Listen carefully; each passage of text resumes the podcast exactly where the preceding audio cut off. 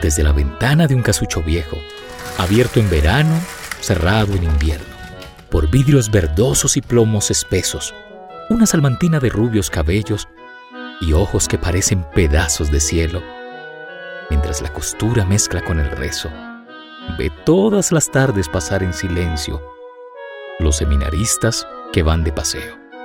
Baja la cabeza sin erguir el cuerpo.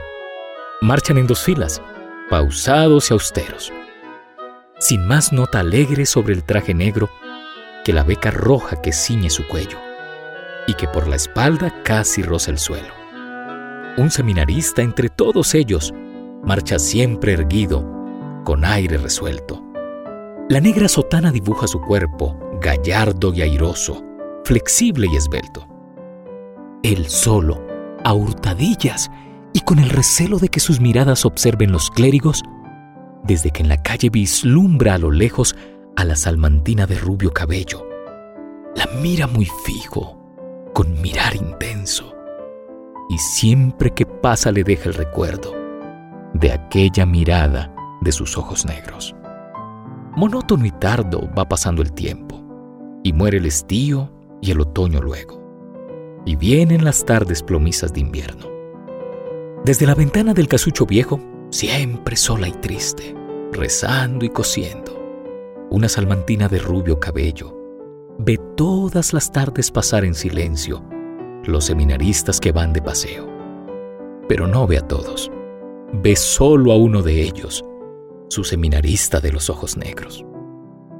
Cada vez que pasa gallardo y esbelto, observa a la niña que pide aquel cuerpo, en vez de sotana, marciales arreos, cuando en ella fija sus ojos abiertos, con vivas y audaces miradas de fuego. Parece decirla, te quiero, te quiero. Yo no he de ser cura, yo no puedo serlo. Si yo no soy tuyo, me muero, me muero. A la niña entonces se le oprime el pecho, la labor suspende y olvida los rezos, y ya solo vive en su pensamiento el seminarista de los ojos negros. En una lluviosa mañana de invierno, la niña que alegre saltaba del lecho oyó tristes cantos y fúnebres rezos. Por la angosta calle pasaba un entierro. Un seminarista sin duda era el muerto, pues cuatro llevaban en hombros el féretro, con la beca roja por cima cubierto, y sobre la beca el bonete negro. Con sus voces roncas cantaban los clérigos. Los seminaristas iban en silencio, siempre en las dos filas hacia el cementerio, como por las tardes salir de paseo. La niña angustiada miraba el cortejo. Los conoce a todos a fuerza de verlos.